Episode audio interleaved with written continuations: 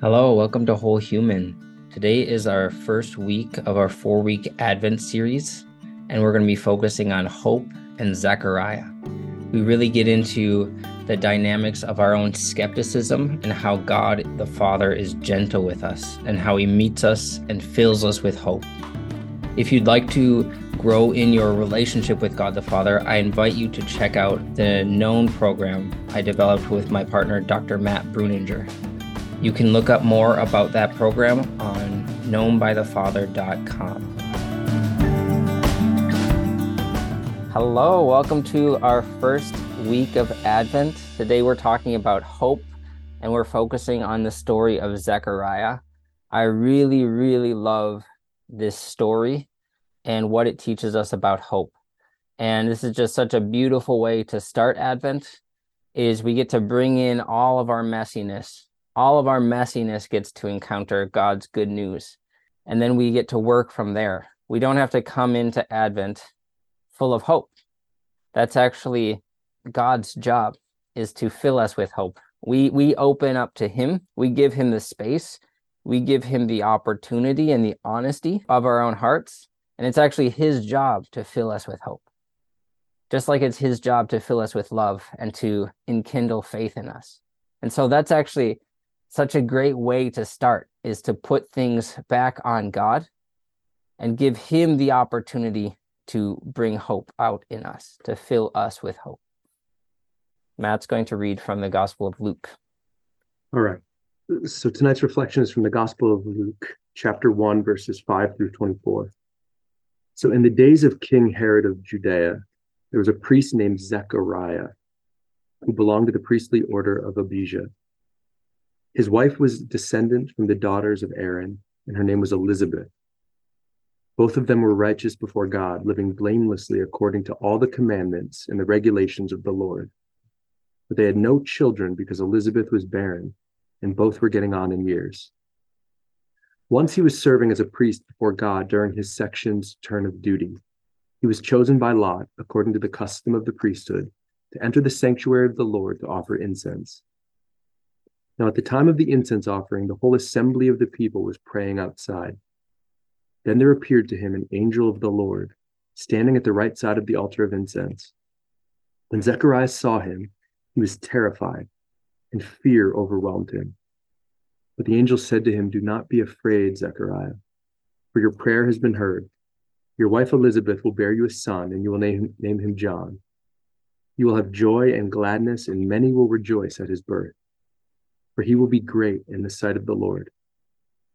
He must never drink wine or strong drink. Even before his birth, he will be filled with the Holy Spirit. He will turn many of his people of Israel to the Lord their God. With the spirit and power of Elijah, he will go before them to turn the hearts of parents to their children and the disobedient to the wisdom of the righteous, to make ready a people prepared for the Lord. But Zechariah said to the angel, How can I know that this will happen? For I'm an old man and my wife is getting on in years. The angel replied, I am Gabriel. I stand in the presence of God, and I have been sent to speak to you and to bring you this good news. But now, because you did not believe my words, which will be fulfilled in their time, you will become mute, unable to speak until the day that these things occur. Meanwhile, the people were waiting for Zechariah and wondering at his delay. When he did come out, he was unable to speak to them and they realized that he had seen a vision in the sanctuary. He kept motioning to them, but remained unable to speak. When his time of service had ended, he returned to his home. After those days, his wife Elizabeth conceived, and for five months she remained in seclusion. Thanks, Matt.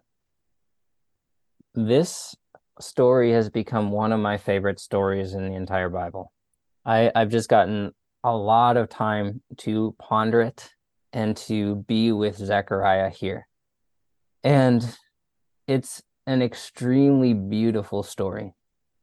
I think at the, the first read, we can have a lot of these images of God come up. We can have this sense that that Zechariah kind of lives perfectly and God's like, okay, I'm gonna reward him, but I wanna like I wanna test him first. Oh, he made a mistake all right, this is my opportunity to punish him. This is my opportunity Like I'm going to give him a gift, but I'm going to make it hurt a little bit too. We have all of these ways, all these images of God that we put here to say, like, what that he Zechariah didn't even mess up that much. So God must just be waiting to punish us, waiting to waiting for a little mistake, and then he's gonna he's gonna take our good news and turn it into a punishment. He's gonna he's gonna cause problems for us. Or we can see this as punishment and think, okay, Zechariah must deserve that. Zechariah must have little faith. Zechariah must have weak hope. He must actually be worse than I thought. Like it says that he's righteous before God, that he's living blamelessly. But look at this, he's making all these mistakes. And so we can see this behavior of God as a punishment. And so then we either reflect it back to God as like, oh, God is this this terrible punishing person, this terrible being that wants to catch us. And it's not necessarily terrible, but he's he's looking out. He's looking out for our mistakes and he's going to jump on it. Or we take that punishment and we say Zechariah must deserve it. There must be something more wrong with Zechariah than I than we saw in the first place. But I don't think there's any punishment going on here. That this is actually a story of gentleness. This is a story where God knows our messiness and he's really patient with it. Because life is messy, life is hard, life is disappointing. And when good news is told to us, we don't actually accept good news that often. I think we can especially see it today in, in like our advertising culture, which is like every billboard and email and thing you see on the internet wants to proclaim you good news that's going to solve your problems. And we're just so jaded. We're so skeptical against that. And it's it's really helpful for me to see Zechariah like, how did he get here? Like, we, we have this proclamation of a baby coming. Your prayer has been heard. You're going to have a baby. But how long ago was that prayer prayed? Zechariah is old at this point, and he's his wife has been barren. So if you think of this cycle of infertility, where you can, you're so zealous as a, as a young man getting married, that you have this beautiful dream, you have this life plan for you where you're going to serve God and you're going to have so many kids that you can think of Bible verses that are like, your wife will be like a fruitful vine in the center of your house. You're like, yes, I'm going to have a fruitful vine wife. I'm going to have lots of kids and I'm going to have a beautiful family and I'm going to be a great dad and we're going to serve the Lord. And even though there's problems out here, like we're going to have a great life. And then you get married and settle in, and then nothing happens. You're like, okay, it just takes time. It takes time to have kids. And then you still don't have any kids. And then you start to worry. And then you get your hopes up each month. Is she pregnant? Is this the time? And then no. I had a client really recently tell me that she's done hoping because every time she hopes, it hurts so much. She's looking for a job right now, and she's just had a lot, a lot going on in her life. And each time she really hopes for a job and doesn't get it, it hurts so much. But if she doesn't hope for the job and doesn't get it, it doesn't hurt that much. And so for her, there's this option where it's it's better to be numb Hope is too painful. Hope is too scary. And we can see this in Zechariah. I've hoped too many times in having a baby. And then I finally put that hope away. I said, no, no, I'm not going to hope this time. And then at the last second, hope creeps in. Maybe, maybe she's pregnant. Maybe I'm going to have a son. And then it's crushed and it hurts. And all that shame comes in and there's the community aspect and people asking you questions at the grocery store and all of these expectations, all of these pressures, all of this shame, and you don't know what you're doing wrong or what you did wrong before God. And you felt like you were serving Him and living blamelessly before Him. And then you get up your hope a little bit less and a little bit less. Even if when you first got married, your biggest desire was to be a dad. Eventually, you package it up and you put it away. You say, I can't go to that hope anymore. And it might have even been a relief for Zechariah to be old because it's the final time he can he can stop hoping. He's got the final evidence that it's never going to happen. I don't need to hope there anymore. It's a, a really devastating relief in that. I don't need to hope there. I'll just serve the Lord. I'll be faithful to him. I'll be righteous before him. I'll do what I need to do. But that part of my heart, I'm putting it away. What part of your heart is that? That's put away. Is it for your marriage? Is it about getting married? For your kids?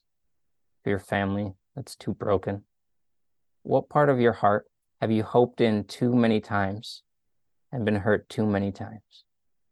That you wanted so much and you prayed about so much, and then it just hurt again and again. And you really tried not to hope the next time and then you did and it hurt again.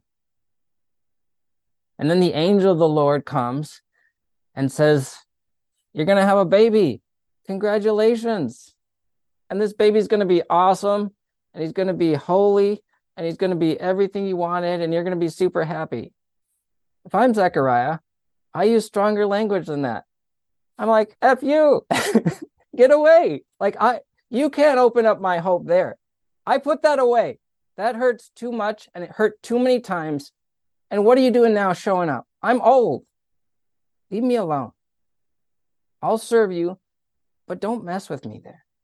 And before I even think of potentially opening up hope there, I've got to I've got to know because I thought I knew so many times.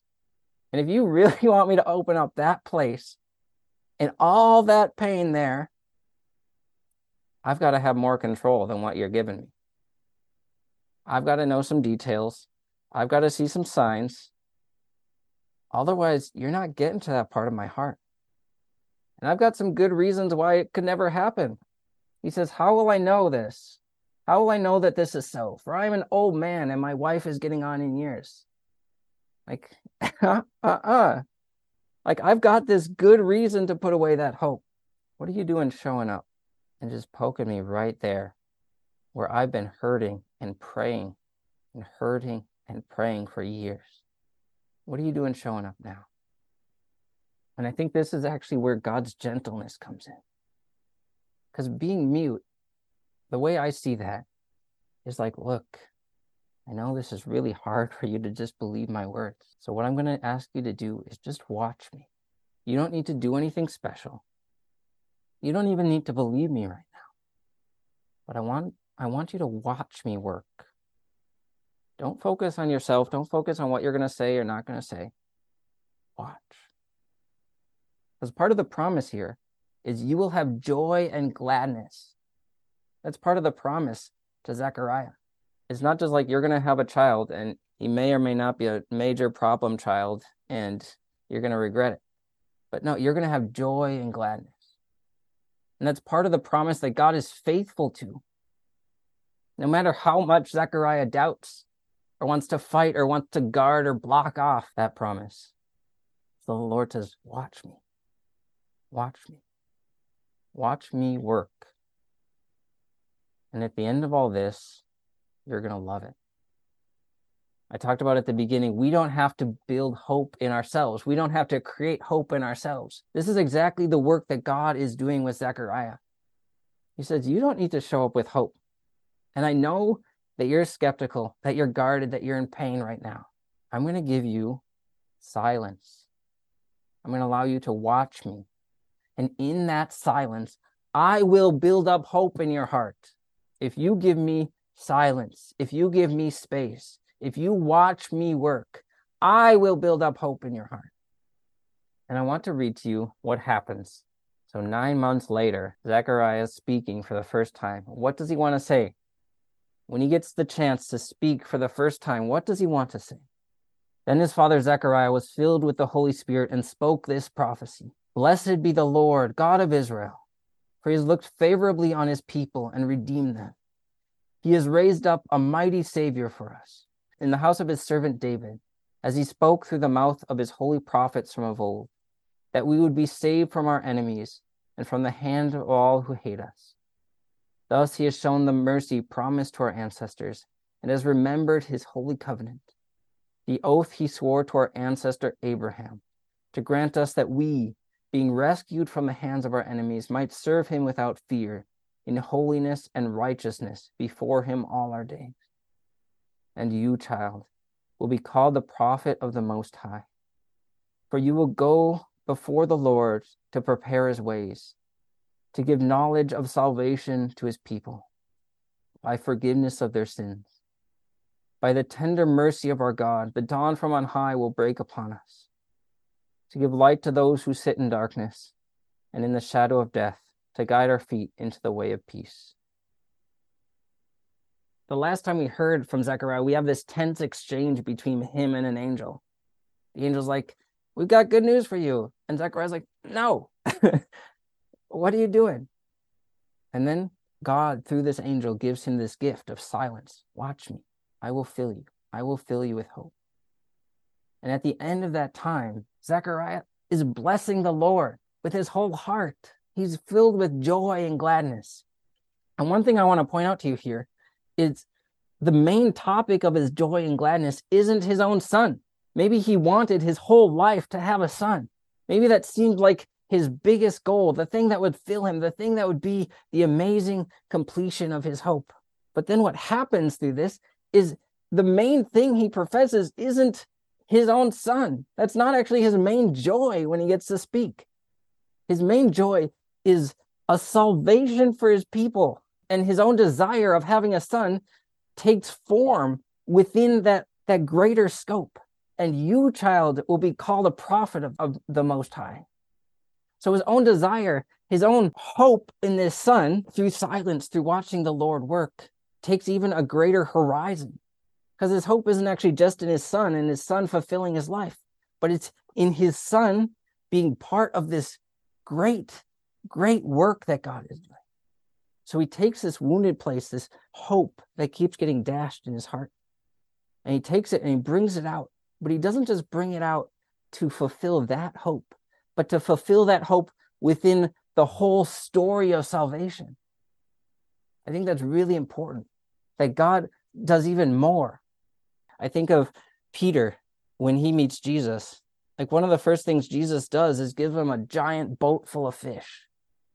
If you think of that fisherman waking up every day, he's probably just like, What I want today is a giant boat full of fish. Like I want the best catch anyone has ever had. I'm going to make so much money on it and I'm going to be famous. It's going to be great. I'm going to catch the most fish today. And Jesus takes that desire and fulfills it. But in fulfilling it, makes that almost unimportant. It's only a sign that brings Peter farther to say, actually, what I want most today is you, Lord, is the life that you bring is the salvation that you have for me and my people. So it's very similar what he's doing with Zechariah here. He's taking this huge desire and he's actually fulfilling it in a way that brings Zechariah farther to a greater vision of what his desire is and what the hope for him really is. So we get to just show up with our messiness. We get to show up with, with whatever pain we have, with all those hopes we put on the shelf, all those disappointments. And let's this Advent take the gift of silence and watch the Lord. Hey, thank you for listening. If you liked this episode, please leave a review on your podcast app and share this with a friend. I also want to remind you to check out the Known program, Known Embraced by the Heart of the Father. You can find it at knownbythefather.com. It's amazing.